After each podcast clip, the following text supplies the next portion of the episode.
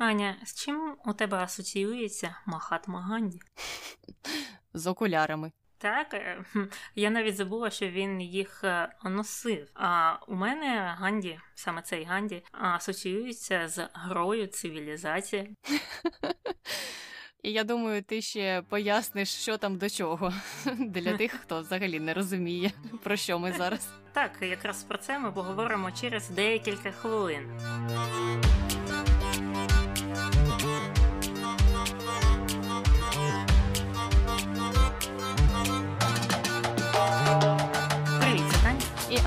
В ефірі подкаст «Не без гріха. Дискусії про відомих людей, їх досягнення та сумнівні вчинки. Сьогодні говоримо про Махатму Ганді. І я думаю, що всі, мабуть, знають, хто такий Махатма Ганді, але якщо не знають, то ми скоро розкажемо. А поки що дізнаємося, що питають в Гугла про Махатму Ганді. А, питають е, таке: ким Махатма Ганді являвся Індірі Ганді? Ніким.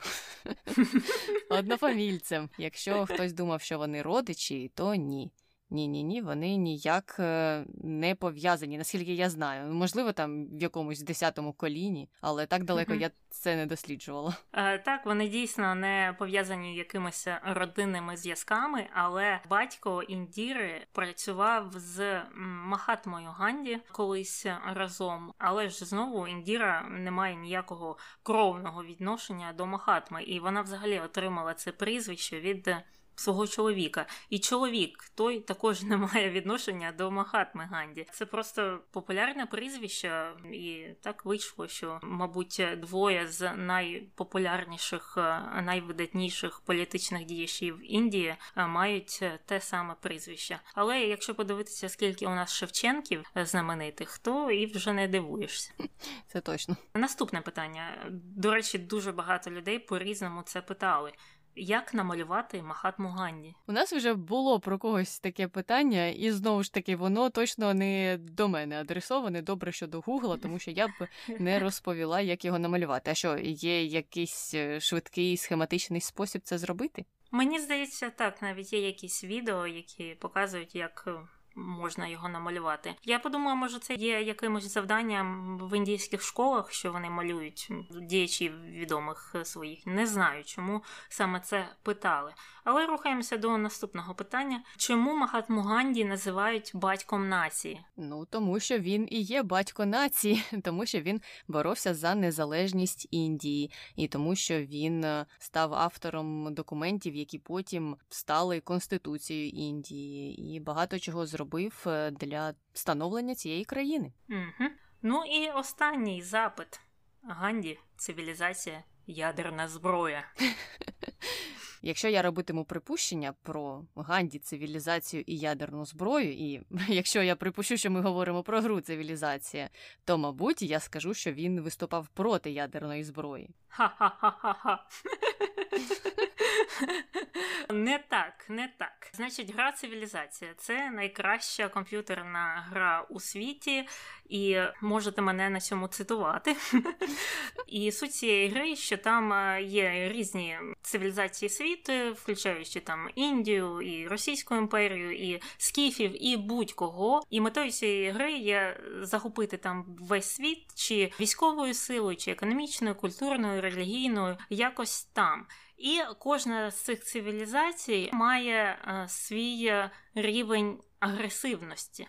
Тобто, наприклад, е, Чингісхан. У нього 10 з 10.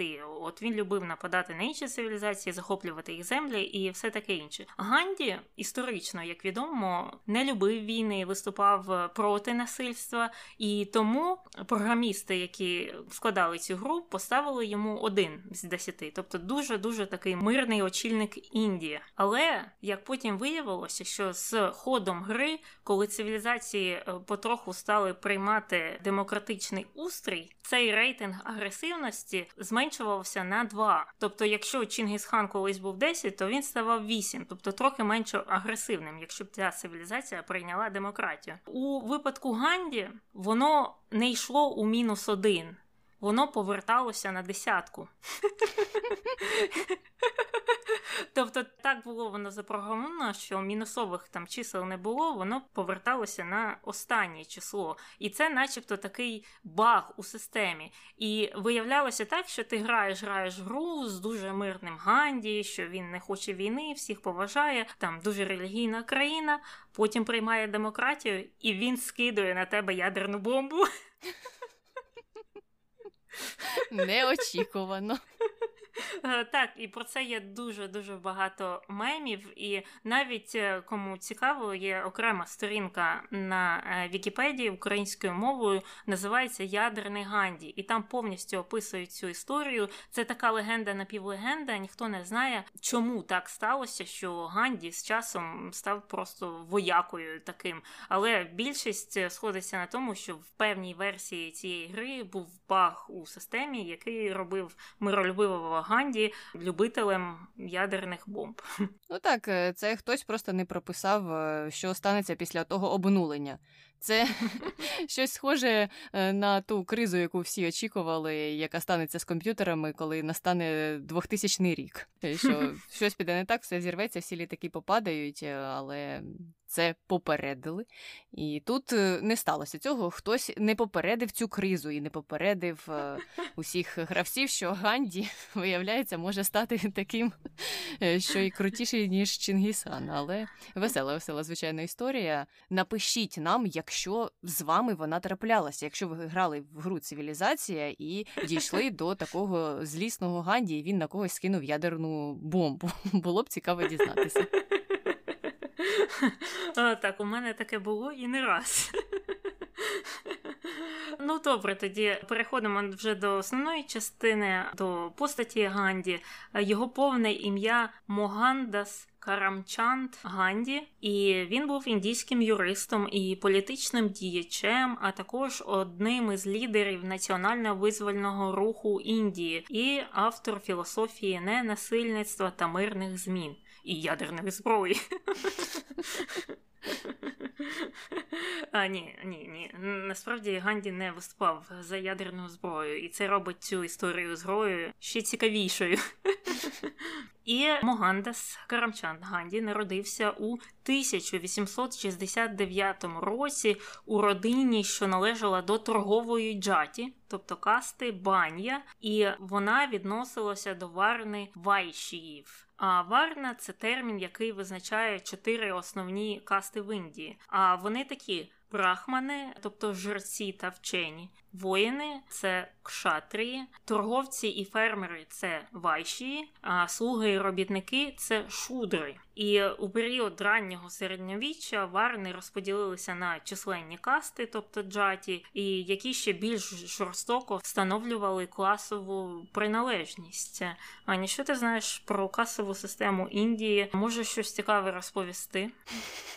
Ні, я не можу нічого цікавого розповісти, наприклад, зі свого досвіду, тому що я ні свідком е, роботи цієї системи не була, ні сама її не пережила і не відносилася ні до яких каст. Але я знаю, що їх там дійсно безліч тих каст. Е, так, все починалося з основних чотирьох, і оці вайші є третьою по значимості кастою. Тобто спочатку йдуть ці жерці, потім воїни, потім вже фермери, а потім тільки робітники. Тобто сім'я Ганді не була з якоїсь там найвищої касти. Потім е, оці варни, тобто великі касти, поділяються ще на джаті. Їх вже серед торговців виходить, що може бути ще десь не знаю скільки, сотні, тисячі чи скільки там їх існує. І тут, чесно кажучи, важко сказати, яка із тих джаті краща або гірша за іншу. Е, ну але я розумію, що це більше залежить від територій, е, де проживають люди, тому такий розподіл. А загалом кастова система, звичайно ж, має величезний негативний наліт, е, тому що це розподіл суспільства за ну, такими чіткими класами, за рівнем і заробітку, або за рівнем якихось привілеїв, е, і відповідно до цього чомусь, якщо ти народився в якійсь родині, яка знаходиться там у останній касті, ти вже не можеш мати тих самих можливостей і привілеїв, які mm-hmm. можуть мати е, члени іншої касти, що досить сумно, як на мене. Так, і е, як воно працює? Здається, що якщо ти народився в одній касті, то ти і не можеш одружитися з людиною, яка в іншій касті, так? Ну, я знаю, що для таких старовірів це так працює. Не знаю, як в сучасному індійському суспільстві. Сподіваюся, що зараз все це змінилося. Хоча так, все відбувається фактично всередині касти. Ну добре, рухаємося до дитинства Могандаса. Він був е, шостою дитиною в родині. Його батько Карамчанд Ганді займав пост дивана тобто головного міністра Порбандара. А у сім'ї Ганді суворо дотримувалися всіх релігійних обрядів, е, відвідували храми, дотримувалися обітниць, постів, е, були вегетаріанцями, постійно вели бесіди на релігійні теми, і особливо набожною була його мати, яку звали Путлібай, яка походила з родини вішнуїтів. І е, вона якраз і справила великий вплив на Могандеза, адже вона була знову ж дуже релігійною, і вона ніколи не приймала їжу без щоденної молитви, приймала найважчі обітниці і завжди їх дотримувалася. І також могла тримати два, а то й більше постів підряд. А батько у 74-му році вже змінив свою позицію на роботі і став радником спочатку, а пізніше диваном штату Раджкот. І туди ж е, в цей штат і переїхала вся родина. А сам Ганді у віці 9 років вступив до місцевої школи, де вивчав арифметику, історію, мову гуджараті та географію. І кажуть, що він був досить тихим і сором'язливим хлопчиком, постійно читав книги і не брав участь у ніяких гуртках.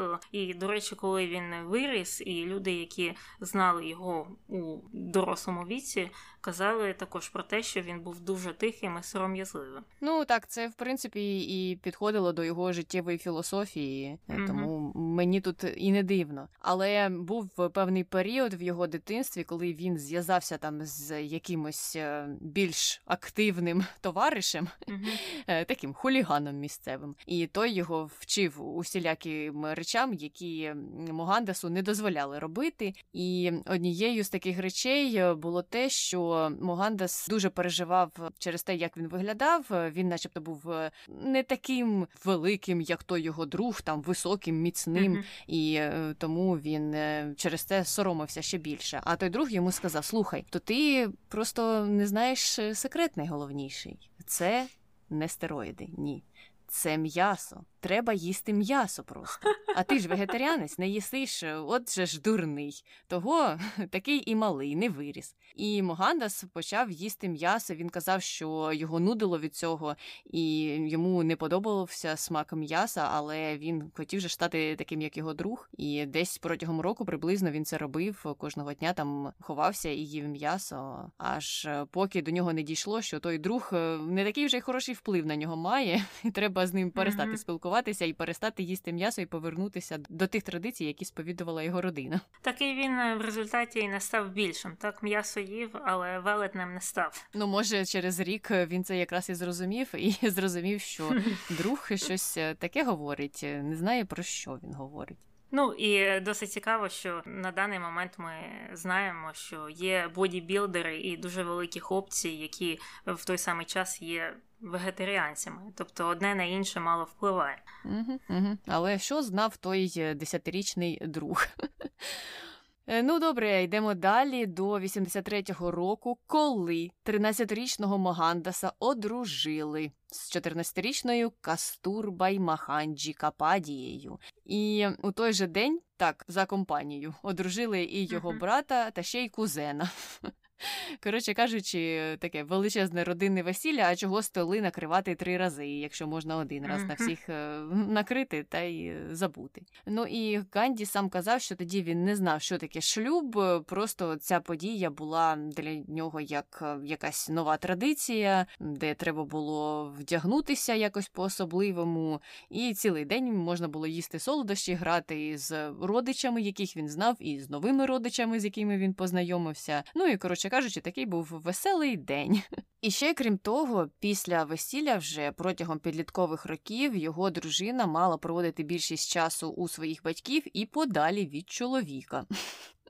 То навіщо їх одружувати тоді взагалі? Ні, ну я не кажу, що вони мали б почати жити разом у 13 чи 14 років, але для мене ну, ця традиція має мало сенсу. Я, звичайно, розумію, що я не погоджуюсь з тієї культури, і, можливо, я б ставилася до цього якось по-іншому, але.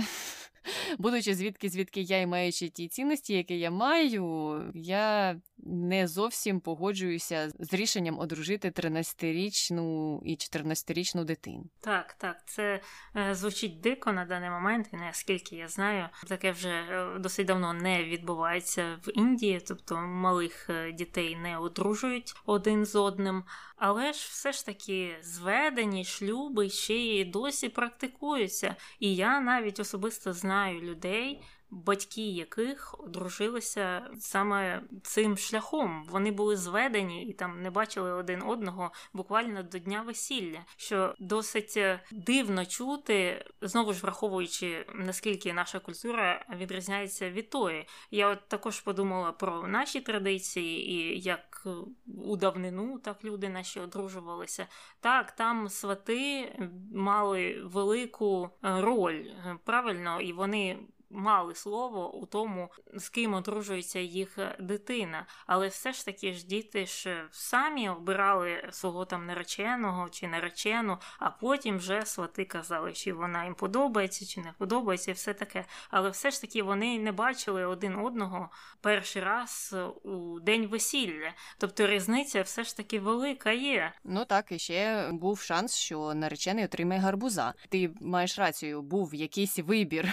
Можливо можливо, невеликий, і, можливо, наречена не могла видавати ті гарбузи десятками, але декілька шансів це зробити в неї було, якщо їй перспективні наречені не подобалися. А щодо шлюбів зведених, е, то я дивилася документальний фільм, чесно кажучи, не згадаю, як він зветься, але там було про хлопця з Індії, який е, з родиною жив у США, і в нього були проблеми в особистому житті, і батьки йому, звичайно ж, порадили взагалі поїхати на батьківщину, на їх батьківщину, тому що він вважав вже США своєю батьківщиною і там шукати наречену. Він не зрозумів такої поради. Але в кінці кінців звернувся за послугами до жінки, яка жила в США, вона теж індійського походження, і вона займалася такими модифікованими, зведеними навіть не шлюбами, а стосунками. Тобто вона була дійсно свахою. І що вона робила? Вона збирала різні анкети серед представників індійської діаспори, які були зацікавлені в її послугах, і потім вибирала хто кому на її думку підходить. І, до речі, у неї був е, досить успішний високий рейтинг е, цих зведень, тому що uh-huh. люди, які за її порадою починали зустрічатися з тими людьми, кого вона радила, е, потім одружувалися чи виходили заміж за тих людей. Тому тут так важко казати, працює чи це не працює, морально, не морально. Дійсно, особливості тієї культури, і дійсно є історії про те, що люди, які зустрілися вперше на своїх весіллях, жили довго і щасливо протягом 50 або більше років. Я впевнена, що є і печальні історії, але ж про них ми чуємо mm-hmm. менше, ніж про успішні кейси. Так. Ну і коли Ганді було 16 років, його дружині 17, у них е, народився первісток, але, на жаль, він прожив тільки кілька днів, і якраз у той самий час у Ганді помер батько, і він дуже складно переживав той період. Хоча потім в сім'ї у них народилося четверо синів. А у віці 18 років Ганді закінчив середню школу і вирішив вступити до коледжу Самалдас, але згодом покинув навчання і повернувся до своєї родини у своє рідне місто. Він взагалі тоді не знав, що йому робити зі своїм життям. Родина була бідною, і оцей е, коледж, який він не закінчив, це був найдешевший коледж у місцевості, здається, єдиний у їх там провінції чи в штаті. Тобто він не міг вирішити, що йому робити далі, але йому тоді допоміг е, його священник і друг родини. Він порадив йому їхати на навчання до Лондона і там отримати якусь освіту. І я так розумію, що для е, людей з Індії е, були якісь пільги на навчання в Англії, так тому що в Англії або в цілому в Британії навчання воно ж платне. І якщо Ганді не міг дозволити собі місцевий коледж в Індії, або не зовсім там міг його дозволити, то явно були якісь програми для індійців на навчання в Англії, або, мабуть, навіть в інших колоніях. Я, чесно кажучи, не дуже глибоко досліджувала це питання. Єдине, що я вичитала, це те, що нібито в Лондоні йому було б легше вступити у вищий навчальний заклад і легше отримати диплом. Не знаю чому. Я таки не зрозуміла з тієї статті, яку я читала. Мабуть, е, так як і ти казала, якісь дійсно були чи пільги, чи програми для студентів з Індії. Але Цікаво, що священник е, це все порадив, а от дружина і мати спершу були проти. Ну, звичайно, куди ти поїдеш, на скільки років, е, і взагалі, що це таке? А нам тут залишитися треба і чекати тебе сидіти. Тому Ганді довелося дати обітницю перед своєю матір'ю, що він утримуватиметься від вживання м'яса, від вживання алкоголю та від позашлюбних стосунків з жінками. Ну, мамо, мамо, мамо, пусти мене, будь ласка, на навчання в Лондон. Я не буду їсти м'ясо, я не буду пити, я буду приходити додому до десяти вечора, ніяких жінок не водитиму. Мамо, мамо, мамо, можна мені в Лондон? Будь ласочка. Так, саме так і було, я впевнена. Ще він потім качався по підлозі так трохи, коли мама не погоджувалася, і мамі довелося вже довелося погодитися, бо всі сусіди збіглися подивитися, чого він там кричить. Так, ну і можна зрозуміти його дружину. Слухай, залишитися самі в Індії вже з дітьми це не кращий варіант. І я також не зовсім зрозуміло, що було тоді неможливим взяти з собою дружину, чи це просто було традиційним, тобто нормальним, поїхати навчатися в Лондон, залишити дружину з дітьми, а потім ти там повернешся, не повернешся колись, побачимо. Не знаю, можу допустити, що і так, або просто у них не було грошей на це також. Можливо. Ну і в кінці кінців мати дозволила йому поїхати до Лондона, але члени його касти вилучили його з цієї касти, бо були переконані, що він не дотримається всіх цих обіцянок, тобто буде гуляти жінками, пити і їсти м'ясо. А що гірше, цікаво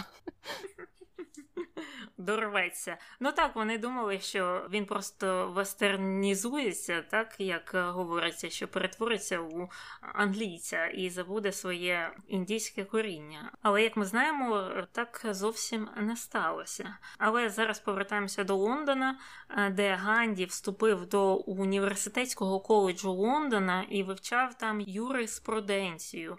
І сам він хотів стати баристером, а це є привілейований адвокат в Британії.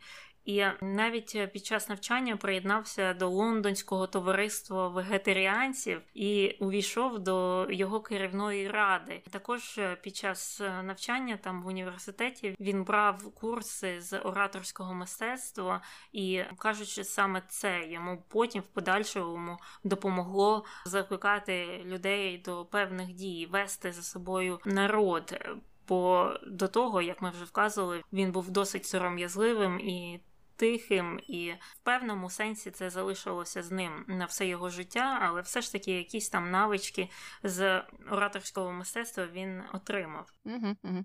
Ну і бачиш, приєднався до товариства вегетаріанців і дотримався своєї обітниці, щонайменш однієї. Про інші ми не знаємо. Можливо, він і до інших товариств теж приєднувався. Але нібито це сталося, тому що він не міг знайти ніяких ні ресторанів, ні інших місць, де була б вегетаріанська їжа, і він шукав, де б йому таке місце знайти, або де б йому знайти когось, хто б міг порадити, куди піти і що купити. І тому знайшов лондонське товариство вегетаріанців. А лондонське товариство вегетаріанців, мабуть, таке. Це ж людина з Індії, як то кажуть, the OG. Треба, щоб він став керівником нашої ради. Він то нам точно розкаже, як все треба правильно робити. Мені стало цікаво, чи досі існує такі асоціації вегетаріанців на такому офіційному рівні. Я розумію, що, мабуть, є якісь там групи в Фейсбуці чи якісь сайти для вегетаріанців, але так, щоб це була якась ну, така сформована організація з радою керівників, е, я не знаю, хоча все можливо. Е, так, не знаю, не чула про такі.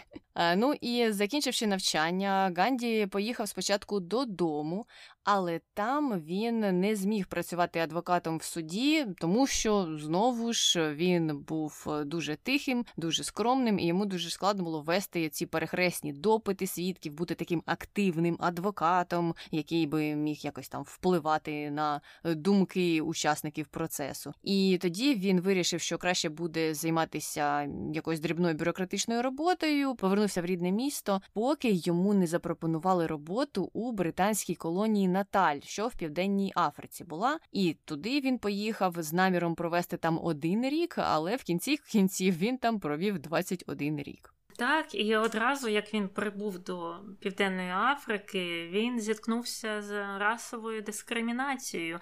Не знаю, чого це для нього було сюрпризом.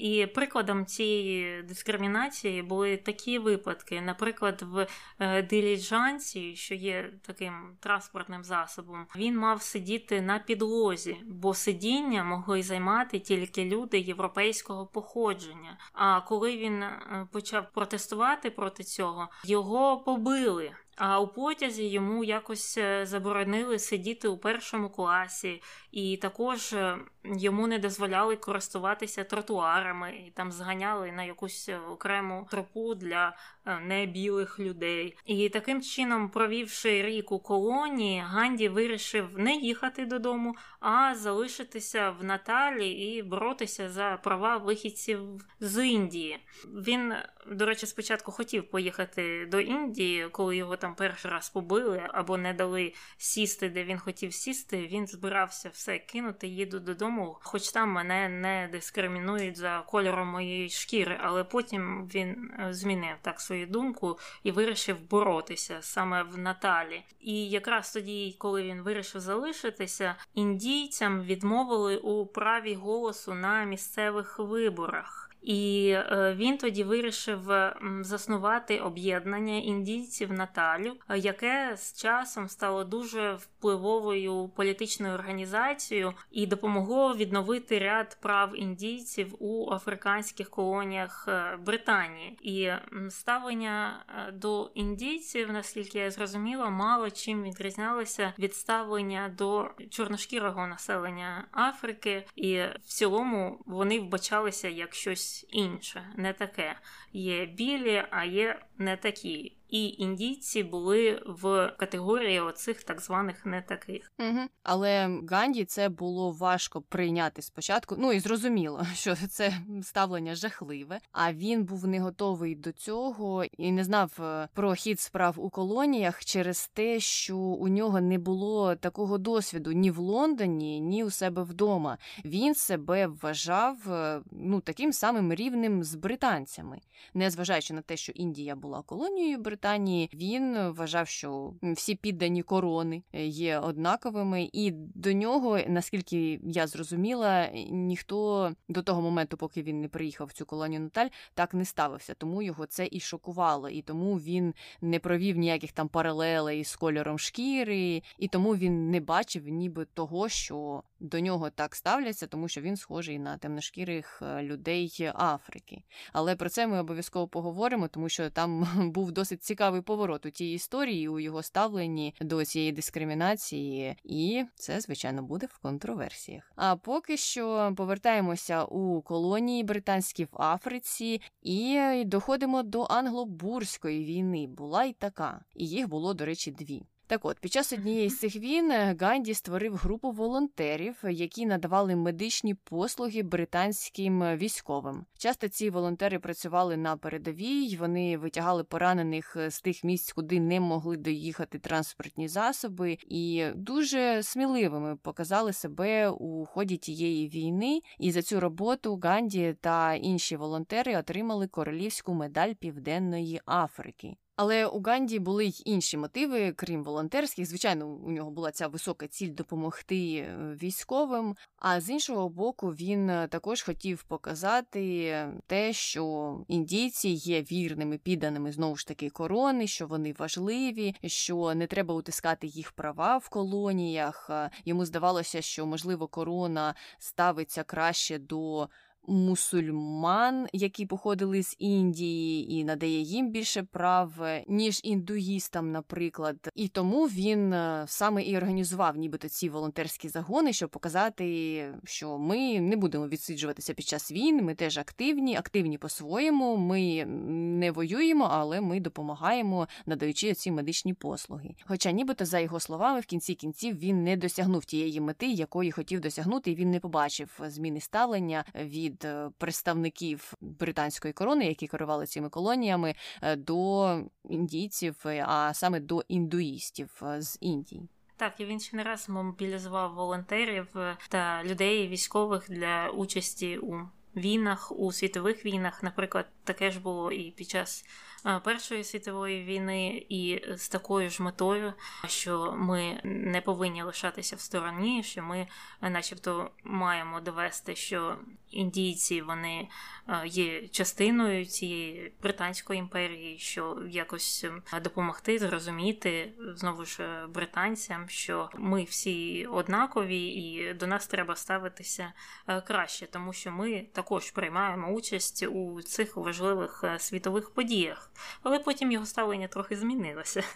Е, до цього ми дійдемо. У 904 році Ганді е, вирішив полишити свою адвокатську практику, е, яка уже на той час приносила немаленький прибуток, і купив ферму поблизу Дурбана і оселився там разом із сім'єю та однодумцями. Там він займався тим, що читав релігійні тексти, а також завів листування з Левом Толстим. І він вважав себе учнем Толстого і переписувався з ним про принципи ненасильницького протистояння у здобутті індійцями незалежності. Це вже трохи пізніше було. І ця ферма стала прототипом ашрамів тобто осередків, де збиралися релігійні відлюдники, які він згодом заснував по всій Індії, коли він туди повернувся. Так, е, і до речі, стосунки з Толстим були дуже тісними і. Кажуть, що останній свій лист Толстой написав саме Ганді. Настільки вони товаришували, настільки вони були близькими. Е, Ну, але сьогодні не про нього, а про Ганді і про його життя в Південній Африці, де саме він і виробив оту тактику ненасильницького опору, яка називалась Сатьяграга. І вперше вона була застосована, коли уряд Наталю запропонував запровадити обов'язкову реєстрацію всіх індійців. І ця реєстрація стосувалася тільки вихідців з Індії. І Ганді вважав, що це дискримінація. Чому це нас раптом мають зараз усіх порахувати, зареєструвати, видати якісь особливі документи, а усім іншим. Людям, які жили у колоніях, цього робити не треба було. Він тоді скликав масові збори індійців е, у Йоганнесбурзі і хотів, е, щоб вони всі разом виступили проти цієї реєстрації. І якраз е, на тих зборах, на тому мітингу, вони і вдалися вперше до тактики ненасильницького опору. Принципі, я думаю, що сильно пояснювати не треба. Мітинги були мирними, і якщо до них застосовувалася сила, протестувальники у відповідь силу не застосовували. Вони так само або там продовжували стояти, сидіти. Не знаю, що вони робили під час цих мітингів. Часто вони навіть могли просто лежати на вулиці і таким чином протестувати. Ось такий був вид мирного протесту. І якщо їх е, хотіли заарештувати, вони не противилися, вони не чинили ніяких активних дій проти представників поліції, а просто ось таким чином намагалися донести свою думку. Наскільки це спрацює далі, ми побачимо. Але тоді протести тривали кілька років. Е, ну, звичайно, вони не лягли на площі і не лежали, а вони сиділи кілька років. Вони приходили в різні місця, висловлювали свою думку. Кілька разів е, людей заарештовували, але в кінці кінців компроміс був досягнутий, і індійцям дозволили реєструватися добровільно. Ну, це була перемога, можна сказати, для Ганді. Принаймні вони добилися того, що дійсно цих е, людей всіх не реєстрували. І така ж була історія з реєстраціями євреїв, здається, так в. Німеччині нацистській, і не дивно, чому люди виступали проти реєстрації в Південній Африці. Багато до чого це може призвести, якщо цей список потрапить не в правильні руки.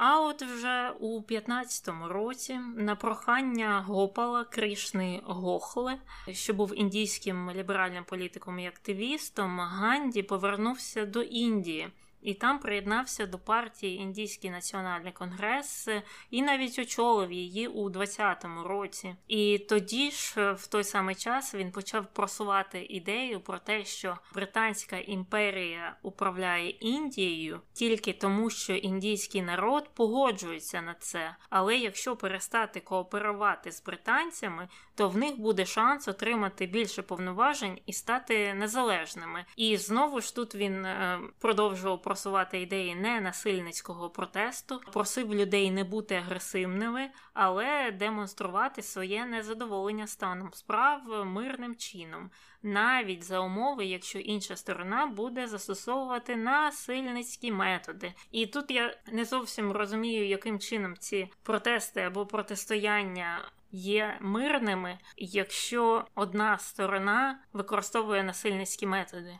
Тобто автоматично цей протест переходить з мирного в немирний, коли з'являються жертви. Його не цікавило, як буде поводити себе інша сторона. Його цікавило тільки те, щоб е, індійці, які виходили на протести, виходили на них е, з мирними планами і щоб вони не застосовували силу. Е, тобто він, начебто, не відповідав за британців і казав, що до них у нього мало очікувань. А от до індійського народу багато, і серед них він саме хотів просувати цей мирний протест. Я цю ідею розумію. Я просто не розумію, яким чином вона мирна. Тобто не може бути одна сторона мирна.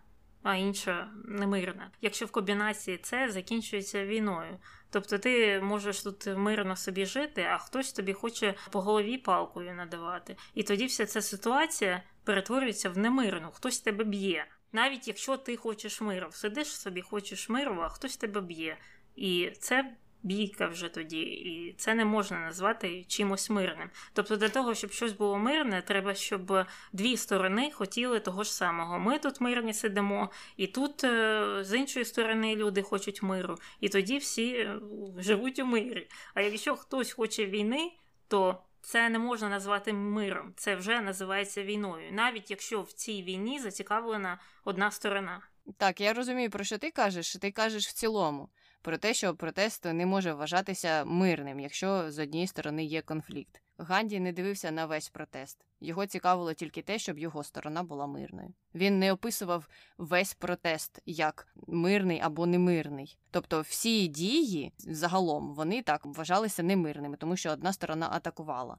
Але його філософією був ненасильницький рух. І це все, що його цікавило. Він не говорив про другу сторону, він не говорив про е, те, що відбувалося в країні в цілому. Так, в ідеалі він хотів прийти до того, щоб весь світ міг вирішувати конфлікти не насильницьким способом. Але починав він з того, що індійці повинні своїм прикладом показати, що це можна робити. Ось так. Добре. У 30-му році вже індійський національний конгрес, який очолював Ганді, проголосив незалежність Індії І представники тієї партії виступали на мітингах і застосовували знову ж цей самий ненасильницький підхід Ганді. І таким чином в Індії створився цілий національно-визвольний рух. І роль Ганді, звісно, в цьому була одна з найважливіших. Але Британія зі своєї сторони не визнала декларацію про незалежність Індії, хоча почала вести з ними переговори і е, надала цій партії певні повноваження на місцях. Але у відповідь на це Ганді призвав е, індійців до бойкоту британських товарів та сприянню відродження вітчизняних ремесел та промисловості. І е, так дійсно, навіть він казав: якщо у вас є одяг, зроблений в Британії, то викиньте його, спаліть.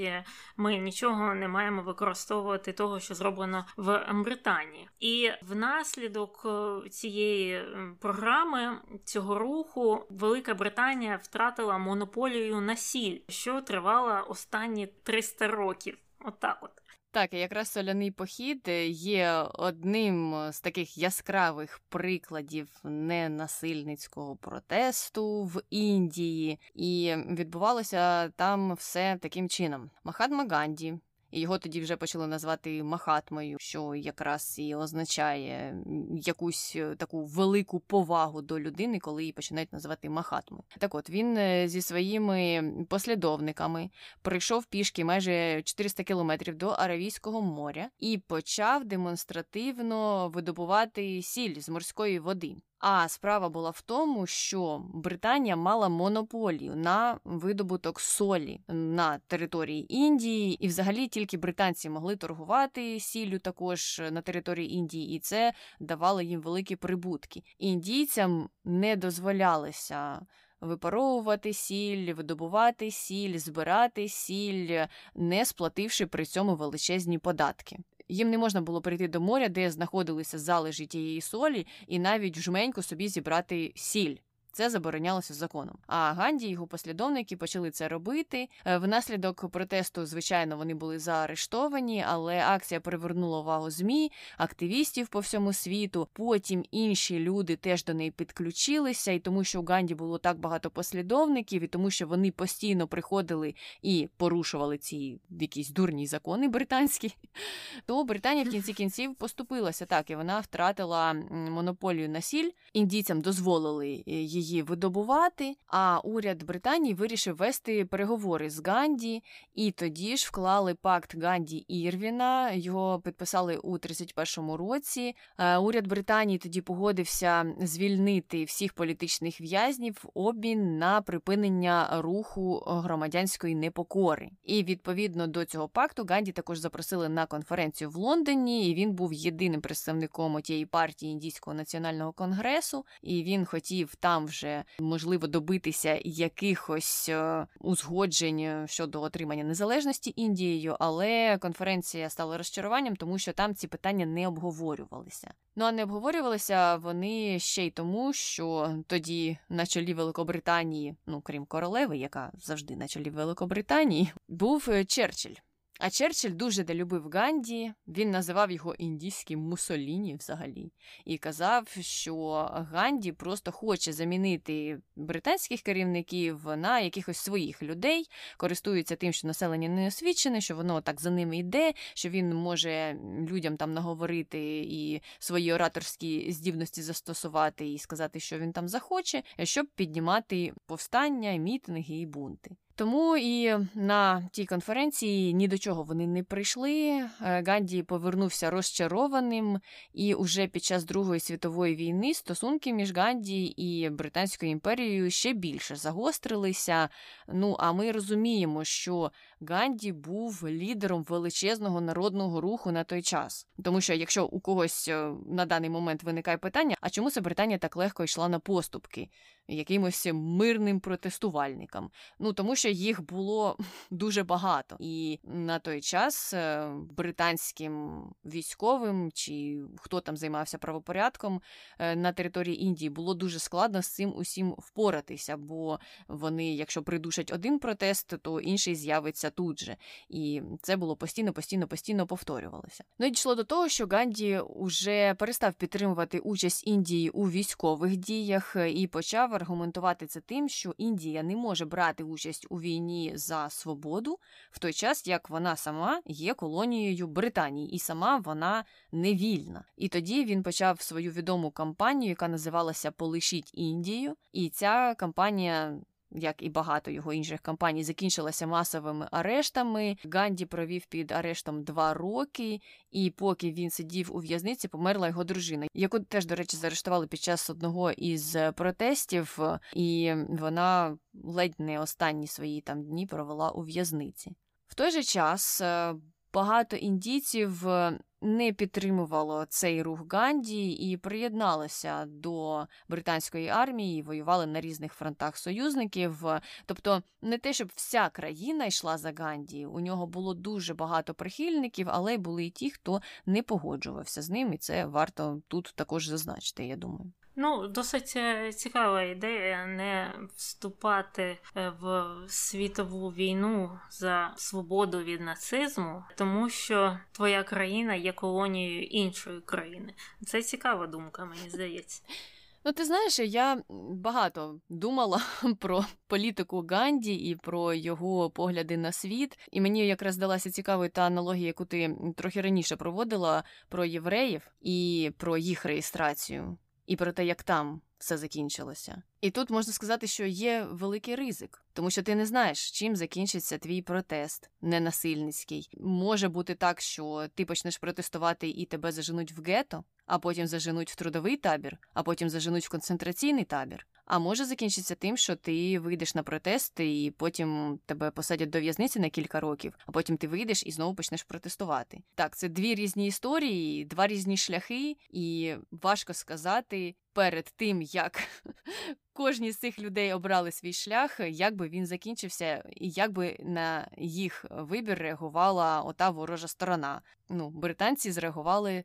Так, вони були більше готові до мирних переговорів. Звичайно, з їхнього боку використовувалися насильницькі методи, але в той же час вони не були такими страшними, як з боку нацистів. Так, і самого Ганді звільнили з в'язниці у 44-му році через погіршення його здоров'я та необхідну операцію. І керівництво також країни не хотіло, щоб він помер у в'язниці і таким чином спровокував е, ще більше протестів. В той же самий час Британія почала трохи так виказувати згоду на те, що Індія може бути в найближчому майбутньому отримати незалежність, але всередині самої Індії почалися суперечки щодо того, наскільки країн поділиться територія цієї британської колонії через те, що мусульмани хотіли від'єднатися і створити власну державу. А Ганді, в свою чергу, виступав проти поділу індійського субконтиненту за релігійною ознакою. Але мусульманська ліга, мусульмани були е, проти і проголосили день прямої дії, і таким чином вони просили мусульман збиратися у містах і підтримати пропозицію щодо поділу Індії на мусульманську державу та державу не мусульман. І цей день прямої дії спровокував масові вбивства в Калькуті. І також в свою чергу це призвело до е, великих е, конфліктів та сутичок між мусульманами та індуїстами по всій території Індії.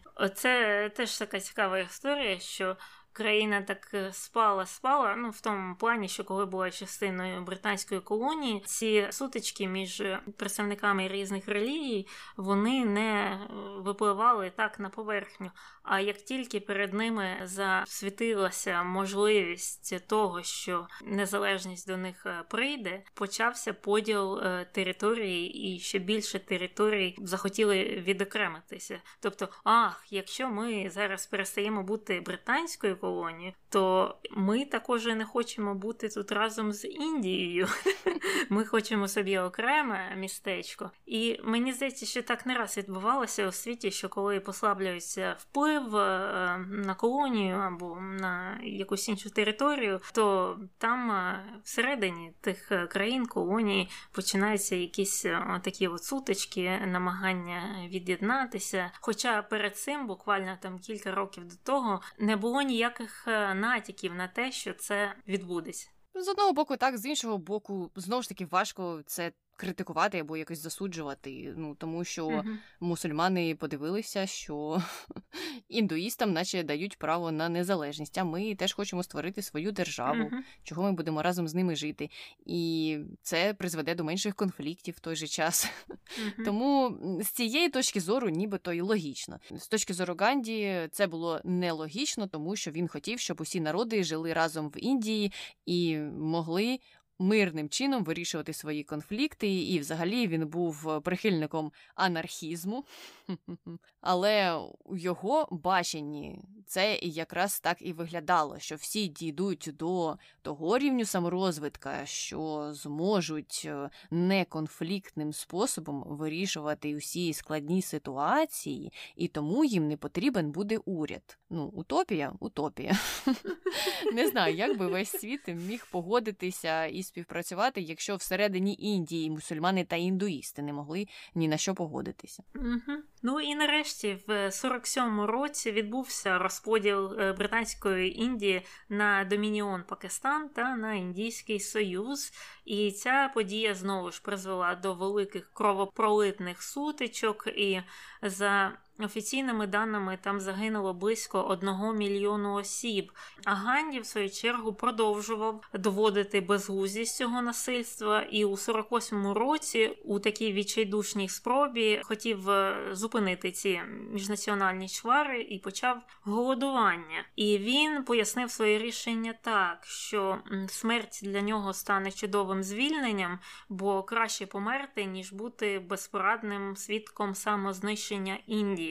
Тобто він вважав е, Пакистан невід'ємною частиною Індії, і це йому боліло. Е, так, і та акція, начебто, вплинула на лідерів релігійних груп, і вони погодилися піти на переговори і погодилися на те, щоб е, перестати підтримувати агресію один проти одного. Але, звичайно ж, ця акція не вплинула на об'єднання Пакистану та Індії. Ні, ні, ні. Я, до речі, знаю пару пакистанців, і вони виглядають досить е, схожими на індійців. І коли люди там помилково називають їх е, індійцями, бо це перше, що їм прийшло в голову, вони ображаються. Не те, що ображаються, але вони виправляють ні, ні, ні. Я не з Індії, я саме з Пакистану, і це для мене важливо. І я от просто стовідсотково розумію цих людей і розумію їх таке от маленьке обурення тим, що люди їх там приписують завжди до іншої країни, з якою вони себе не асоціюють. Вони там народилися в Пакистані, коли Пакистан був вже незалежним. Вони ну, відчувають свою національність як пакистанську, така у них ідентичність. І тут е, можна також провести багато паралелей, коли будь-яку людину, яка походить з східної Європи, одразу чомусь називають росіянином. І всі, я знаю, це молдавани, поляки, білоруси, ну будь-хто, вони одразу ні-ні-ні, я там зі Словакії. Ну і інша сторона може дійсно не розуміти і дивуватися, і казати, що та це ж все одне і те ж саме. А коли ти їй відповідь кажеш, що ні, це не одне і те ж саме, я ж вас не називаю, наприклад, канадійцем, то вони вже тоді обурюються: ну ні, я ж американець. Так от, mm-hmm. все завжди краще пізнається на власному прикладі. Тому така моя порада тим, кого з кимось плутають. Добре, повертаємося до Ганді 30 січня 48-го року, коли він йшов на вечірню молитву. Навколо нього зібралася юрба людей, е, які часто збиралися навколо нього, тому що він постійно виголошував якісь промови. Вони хотіли його привітати. Звичайно ж, е, почали намагатися доторкнутися до його ніг, тому що така була традиція, і це був е, вираз поваги. І скориставшись цією метушнею, один із індуїзьких націоналістів бандитів, якого звали Надхурам Годзе, наблизився до Ганді і тричі вистрілив у нього. Перші кулі прийшли наскрізь, а остання застрягла в легенях поблизу серця. І, помираючи, Ганді показав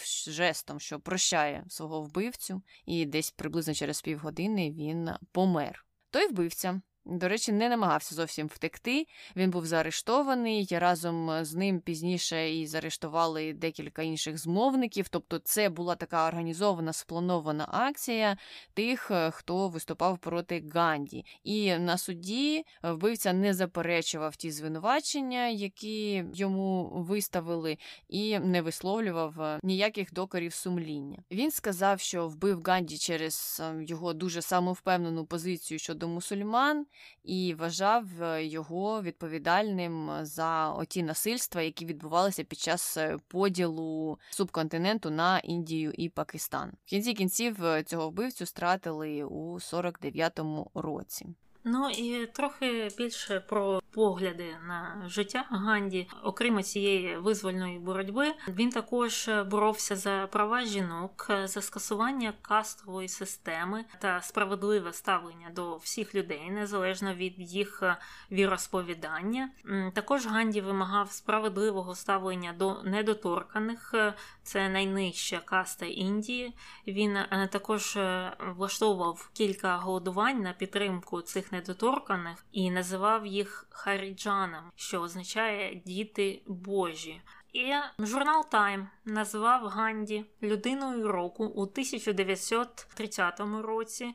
А у 99-му Ганді трохи поступився Ейнштейну у боротьбі за звання людини тисячоліття. Також Ганді був номінований на Нобелівську премію 5 разів, але не отримав ні разу цей приз. А у 2007 році ООН започаткувала День ненасильства, який святкується в день народження Ганді. І часто в Індії Ганді якраз і називають бапу, що означає батько. Ну, знову ж батько нації, батько Індії. І, до речі, в грі цивілізації там якраз так його і підписують як бапу. От бачиш, е, з цивілізації починали, до цивілізації повернулися. Таке е, коло замкнене, бо якраз е, з досягненнями закінчили і переходимо до контроверсій, бо є й такі. Перша про погляди Ганді на інші етнічності. Коли він ще перебував у південній Африці, то Ганді, як ми вже розповідали, зосередився на тих проблемах расових переслідувань, які були пов'язані з індійцями, але ігнорував проблеми населення Африки. Ну, з одного боку, зрозуміло, можливо, він більше орієнтувався на своїх людей і він не знав про проблеми інших, але він пішов трохи далі, ніж е, просто незвертання уваги. У деяких випадках він сам висловлювався так, нібито мав певні расистські погляди. Наприклад, під час однієї з своїх промов у кінці 90-х е, Ганді скаржився на те, що білі люди, які живуть у британській колонії Південній Африці, принижують індуїстів і мусульман до рівня кафірів. А кафір це такий образливий сленг і синонім слова на букву Н, яке не можна говорити. І так він е, називав темношкірих людей в Африці. Крім того, Ганді, ще коли йому було 24 роки, підготував е, юридичний документ для асамблеї в Наталі. Це теж було якраз в середині кінці 90-х. І тоді він е, вимагав права голосу для індійців, і в цьому документі посилався на історію рас та різні думки європейських сходознавців про те, що англосакси та індійці походять від одного і того ж арійського роду, а точніше від індоєвропейських народів, і стверджував, що тому саме індійців не слід об'єднувати в один рід з африканцями. Ні, ні, ні, ми ж арійці, ми ніякі не африканці. Тобто тут теж можна прислідкувати бачення певних привілеїв для людей одного походження і зовсім ніяких привілеїв для людей іншого походження. З африканцями робіть, що хочете, а от на нас зверніть увагу, ми такі самі, як ви. В кінці кінців е, Ганді писав е, у ті ж роки, що білі люди мають бути домінантною расою, бо чорні люди проблемні, брудні і живуть як тварини. Ось так. Біографи Ганді дійсно погоджувалися з тим, що в молодості він мав расистські погляди, і вони пояснюють це так, що в юності Він просто був людиною свого часу. І нібито вважав, що європейці є найбільш цивілізованими, тому що так його виховали, тому що це йому викладали в школі, в університеті, не знаю де ще, і він взагалі вважав е, теж себе рівним з британцями, тому що він був підданим британської корони. І саме через це він також вважав жителів е, африканського континенту нецивілізованими чомусь, е, тому що так історично його навчили, і тому що такі погляди йому вклали в голову. Так це пояснюють біографи. Але це не повпливало на жителів Гани. І у 2018 році статую Ганді, яка знаходилася в університетському містечку столиці Гани в Акрі, прибрали тому що активісти почали вказувати на його расизм і були цим незадоволені. Але у відповідь е, знову ж таки біографи казали, що пізніше Ганді переріс е, цей расизм, і взагалі більшу частину свого життя він виступав е, за рівність і за припинення будь-якої дискримінації. І сам Нельсон Мандела казав, що він дуже підтримував його в його русі, і тому його виправдовують, адже він змінився. Він так спочатку мав якісь проблеми, але потім їх е, допрацював і виправив ці питання. Ну, з однієї сторони, це завжди дивовижно чути, як е, люди, які самі страждають від е, дискримінації, вважають за належним дискримінувати інших. Це загадка з однієї сторони, з іншої. Є дуже багато сучасних прикладів, коли люди дотримуються схожої ідеології. Наприклад, люди, які 5 років іммігрували, наприклад, до Сполучених Штатів, е, кричать е, про те, що треба побудувати стіну з Мексикою, бо звідти там лізуть всякі іммігранти, а вони неправильні іммігранти. Я е, там звідкись там з Самари, я правильна іммігрантка. А Педро, який лізе з Тіхуани, він вже якийсь неправильний. Я освічена, я закінчила Самарський педагогічний інститут. І я розумна. Педро нерозумний, Педро коричневий.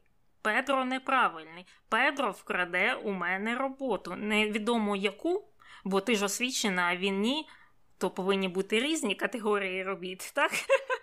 Але все ж таки, і такі сентименти досить е, розповсюджені. Особливо вони якраз розповсюджені серед іммігрантів з колишнього СРСР. На жаль, на жаль, і часто якраз вони дотримуються дуже суворої такої антиіммігрантської позиції, не зважаючи на те, що самі вони також є іммігрантами але їх пояснення е, є таким, що вони це якимось чином заслужили, що вони правильні, а інші вони чимось неправильні. Не зрозуміло сама ідея, що в їх голові вважається правильним, а що ні. Але, звісно, якщо так трохи подумати, то в корені цього сентименту, звісно ж, є расизм. От і все. Ну, у мене є навіть трохи кращий е, приклад. Е, це коли іммігранти з Куби кажуть, що вони не хочуть бачити іммігрантів з Мексики. І це мені здається трохи більше навіть схоже на історію Ганді, тому що у цьому випадку одні небілі люди дивляться на інших небілих людей і кажуть, що оці менш достойні, ніж ми. Це мені здалося. Трохи схожим на історію з Ганді, і мені так теж не зрозуміло, як він, потрапивши у Наталь і переживши те, що він пережив, вирішив, що ну слухайте, я ж вам зараз доведу, що я такий самий, як ви, і насправді мене дискримінувати не треба. Краще дискримінуйте ось цих людей. Можливо, це якась захисна реакція. Я не знаю, як це працює, але насправді дивно, дивно, дивно за цим спостерігати.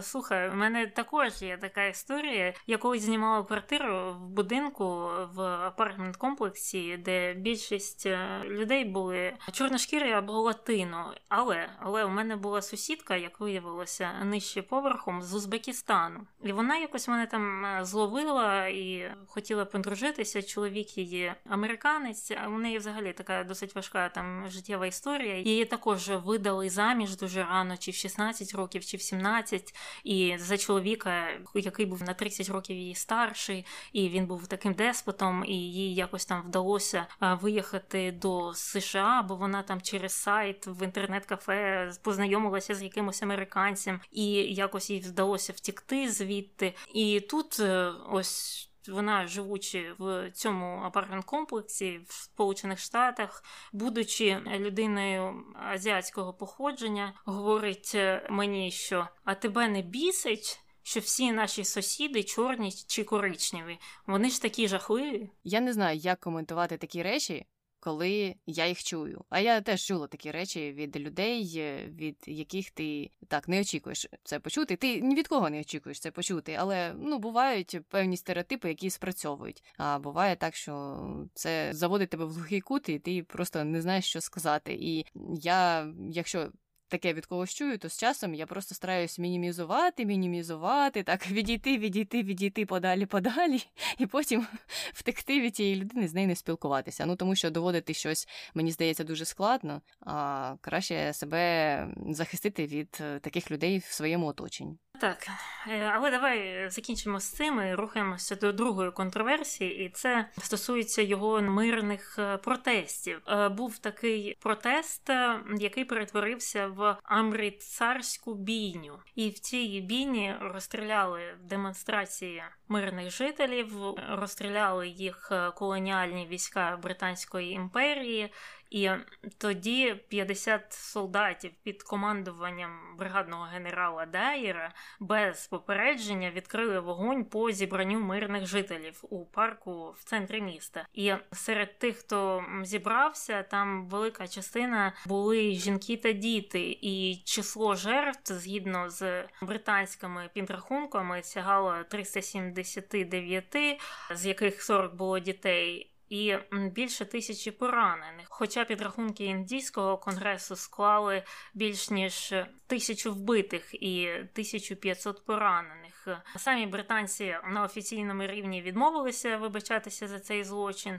А от Ганді був обурений тим, що після цієї бійні почалися сутички, і індійці почали відбиватися від е, британців. А він же знову ж наполягав на тому, що е, вам не вистачає терпіння, треба всі конфлікти вирішувати мирним шляхом, використовувати любов у відповідь на ненависть британців, і що те, що ви там намагалися якось відбитися, це є не нашим шляхом і неправильним шляхом. Ну тобто підставити другу щоку, це була його філософія. Я не згодна. Я взагалі виступаю за око за око в таких випадках. Ем, просто як вже я казала раніше, мирний протест перестає бути мирним, якщо вбивають або б'ють людей. Те, що ти нікого не б'єш, це не значить, що взагалом ця подія залишається мирною. І в таких випадках, е, так, якщо тебе вб'ють в око, то ти б'єш йому у відповідь ніяк е, по-іншому. Ось е, є з однієї сторони вчення Ганді, з іншої вчення Тані. Вибирайте, що вам ближче. Я тут знову хочу повернутися до тих двох прикладів е, з е, євреями і індійцями і сказати, що дуже багато залежить від іншої сторони в конфлікті і від того, як вона реагує в цій ситуації. І відповідно до цього, ти, будучи на іншій стороні, вже орієнтуєшся, як реагувати на ці дії. Тобто. В історії з Ганді ми, начебто, можемо прослідкувати, як мирний протест через багато-багато-багато-багато років призведе до результату. В ході цього мирного протесту ми знаємо, що помре багато-багато-багато-багато людей. І так само ми можемо з великою впевненістю сказати, що Ганді не вбили б, не стратили б, навіть його в тюрмі не хотіли тримати, щоб він там не вмер, тому що боялися британці, як на це відреагує народ. В той час, як багато людей, імена яких ми не знаємо, через те, що вони були невідомі, загинули, в тому числі і люди, які загинули в цій амрітарській бійні, люди, які вийшли мирно на цей протест, які застосовували принципи Ганді, які нібито не були ні в чому винні загинули, бо їх вирішили розстріляти. І тому важко не зважати на ці втрати, говорячи про неконфліктний протест. Це так само не ідеальний підхід, тому що, йдучи до своєї великої цілі, ти втрачаєш е, дорогою багатьох людей. І Ганді втратив, наприклад, навіть свою дружину. Чи вважав він, що це варте тієї цілі, до якої він йшов? Це інше питання. Але тут е, кожен має право погодитися або не погодитися з ним і взяти на озброєння такий спосіб або інший, який йому більше підходить. Е, тому що у Ганді все ж таки був е, трохи більший імунітет, ніж у інших протестувальників. У нього було більше шансів вижити в цій боротьбі, тому що він був відомий, тому що про нього знали в світі, тому що його смерть викликала б великий резонанс, і вона викликала резонанс, коли це сталося. Тому така моя реакція на цей підхід. Е, і, звичайно, важко вибрати якусь одну правильну стратегію в усіх випадках. Е, мабуть, е, варто комбінувати і дивитися на те, в якій ти ситуації опиняєшся. Ось так. Угу. Я просто думаю, що дійсно важко заперечити те, що протести Ганді і його взагалі діяльність призвела до проголошення незалежності Індії. Але якщо б, хоча якщо так не можна використовувати по відношенню до історії, але якщо б його філософія була не мирна, а навпаки, око за око.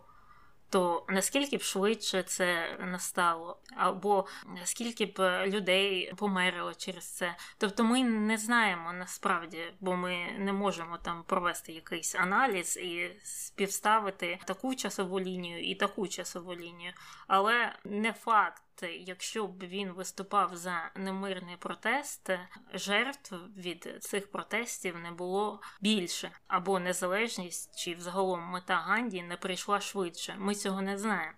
Угу. Такі можуть бути тільки гіпотези. Добре, остання контроверсія про його целібат. Ганді був е, такий досить одержимий філософією целібату, і у віці 70 років він е, спав голим зі своєю внучатою племінницею, яка була тоді в підлітковому віці, і казав, що хоче перевірити свою силу волі в утриманні від сексу ось таким чином. Ну і ні в кого не було питань щодо того, правильно чи неправильно він діє, бо це ж Ганді, і він вже всім відомий, і відомі його принципи, і відомо, що він нічого ж такого не має на увазі. Але якщо подивитися з іншого боку, якийсь дід голяка спить із маленькою дівчинкою. Що про це думала вона, і як е, до цього ставитися на сьогоднішній день, це вже інше питання. Ну і я також читала, що аура навколо Ганді вона в принципі змінилася на суто позитивну таку святу а, тільки після його смерті. Тобто, коли його вбили, то після цього його стали так масово прославляти і говорити, яка це свята людина, е, мирна людина, і до чого вона ем, нас привела до всього хорошого. За його життя його діяльність частіше ставили під питання, і навіть е, оті всі його ранні ставлення до інших рад, час, і оця от е, ідея з немирними протестами і інші якісь моменти, це піддавалося більшій критиці, ніж е, після того, як е, він помер. Сприйняття Ганді змінилося, ну не сказати кардинально, але в набагато кращу сторону вже після того, як він пішов. Ну, що дуже часто, в принципі, і стається у таких випадках. Добре, йдемо далі до останнього розділу конспірологія. Існує така історія, що Ганді, виявляється, товаришував з Гітлером. Неочікувано. Ядерні бомби скидає ще й з Гітлером товаришує, що там ще в тій цивілізації придумають. Ну і насправді це сталося тому, що нібито у двох листах, які Ганді писав Гітлеру е, з проханням не починати війну, він звертався до нього дорогий друже.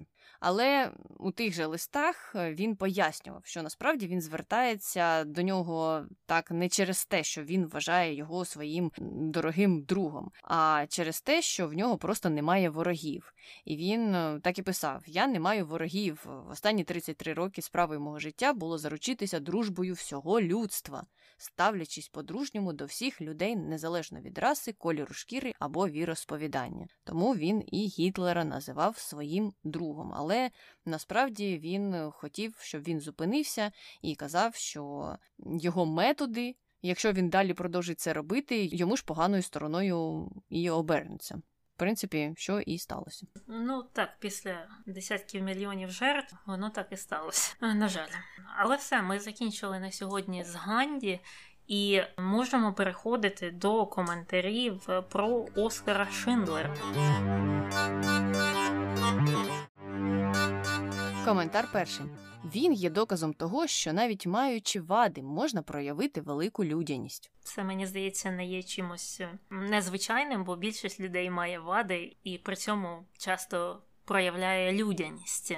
Просто це такий е, відомий випадок. Е, якщо подивитися на список там праведників народів світу, і там є певна кількість е, людей, які також були нацистами, але їм присвоїли це звання. Коментар другий у фільмах занадто прикрашають протагоністів. Людина складна істота. Не можна розділити людей тільки на героїв і не героїв. У кожному є і чорне, і біле, і сіре. Але раз Шиндлера визнали праведником народів світу, що ж, мати Тереза теж вважається святою. До речі, про мати Терезу у нас також є запланований випуск у певному майбутньому, так? Ну, розчарувала зараз людину. Але ну, де Шиндлер, там і мати Тереза. Будемо порівнювати їх е, в інших образах. Е, там їх зробили святими, а тут ми про них поговоримо з усіх сторін. Якраз буде повна картина, і буде і чорне, і біле, і сіре. Так, ну і насправді у фільмах треба героїзувати завжди протагоніста. Це обов'язкова фішка, по-іншому не можна. Хоча останнім часом, мені здається, все більше і більше серіалів з'являється і фільмів, де ти просто або всіх ненавидиш, або ставишся до них, ну так, собі, як мінімум. Так, так. І останнім часом навіть вони ставлять головного героя, важко назвати протагоніста, людина, яку важко полюбити. Ну вони так пишуть того героя, що ти дивишся і просто ненавидиш його з кожною серією все більше і більше. Е, так, ну мабуть, е, добре, теж для зміни якихось е, звичних моментів. Закінчили з коментарями, переходимо до хрінометру. Що ти, Таня, поставиш цьому складному Оскару Шіндлеру? Е, так, це дійсно складна людина, особливо враховуючи, що у нас у хрінометрі там нацисти починаються з 7, 7 з половиною, може 8 балів. А тут е, ситуація ускладнюється, бо е, нацист вирішив зробити дуже багато чого хорошого, і люди, яких він врятував, вшанували і досі шанують його пам'ять. І мені здається, що це є одним із основних моментів. Якщо євреї змогли пробачити те, що він був нацистом, його нацистське минуле, його певний невідомий який маленький великий вклад в цю ідеологію, якщо вони не те, що йому пробачили, а й знову ж е, оплачували йому життя наприкінці його років і поховали його з почестями. Я думаю, що він заслуговує на чотири з половиною. Зрозуміло, я теж йшла приблизно таким шляхом е, і думала, що так, він почав е, з більш якогось негативного впливу і на світ, і на інших людей, але прийшов е, до того, що треба щось змінювати, і закінчив на кращій ноті. Якби все було, наприклад, навпаки, бал би був гіршим. Mm-hmm. А так е, я поставила 5, е, незважаючи на те, що він був нацистом. Наші ж слухачі поставили 2,5 бали. Вони ще краще ставляться до Оскара Шиндлера і вважають, що він зробив багато чого хорошого. Ну а щодо того, чи виправляли наші слухачі свої оцінки в табелі, то 100% сказали, що ні. Не займалися таким. Тому залишаєшся тільки ти і Оскар Шиндлер, Таню. Більше нікого не знаємо. Це все брехня, я в це не вірю, бо я знаю людей, які виправляли, їх немало. Просто люди не хочуть це визнавати. Е, доведіть Тані, висилайте нам свої табелі і покажіть, що ви не виправляли свої оцінки, щоб вона знала, що тільки вона і Оскар Шиндлер цим займалися. Я тобі скажу більше, мій батько розповідав, що він був старостою класу, і тоді там десь в сільській школі не було вчительської, а давали журнали на дім старосту класу. Так що він е, виправляв це прямо в журналі. Тобто і таке буває. І, до речі, я знаю і людей, коли я вчилася, які там десь там брали, крали той журнал з вчительської і щось там виправляли. І навіть когось, я пам'ятаю, зловили. Але це ну, досить е, не те, що популярне, але таке буває. Я не знаю, може я в якусь страшну школу ходила, де це відбувалося постійно. Але ну, таке існує. Ну добре, чекаємо на докази.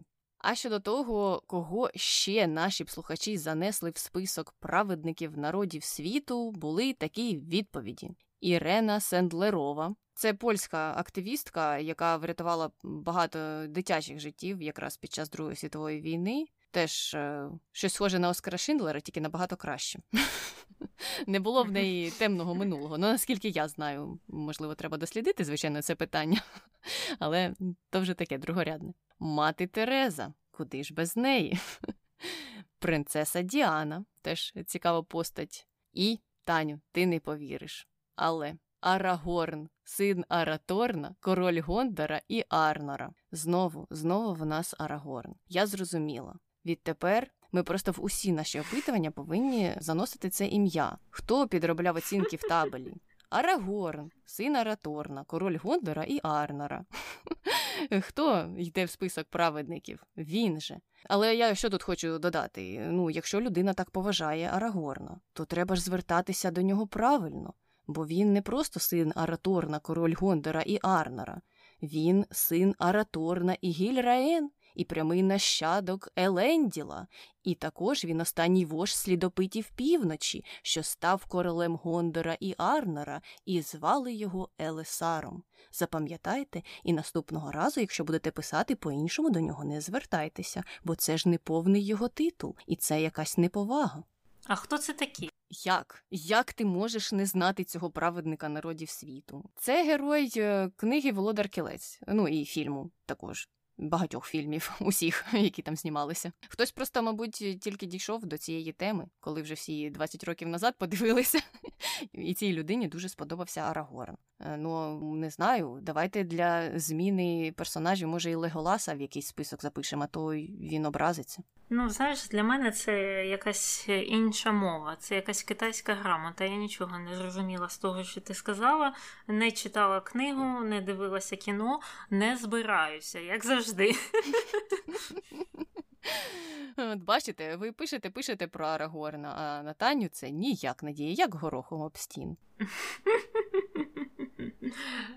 Ну, все, мені здається, ми закінчили з нашими опитуваннями. Якщо вам є щось додати про а, Мухатму Ганді, пишіть нам. А, також можете написати про те, як ви ставитеся до мирних е, протестів, ненасильницької боротьби. Ви підтримуєте це чи ні? Пишіть нам на нашу пошту подкаст nbgpesik.gmail.com, а також нам на інстаграм. І також там є опитування по нашим персонажам чи персоналіям нашого подкасту. А на сьогодні все. З вами була Таня і Аня. Почуємося. Бувай. Так він прямо в журналах виправляв. Я напишу мамі зараз хвилину. А, окей, бо я перестала тебе чути. Це ж е, мама дзвонила. Ага.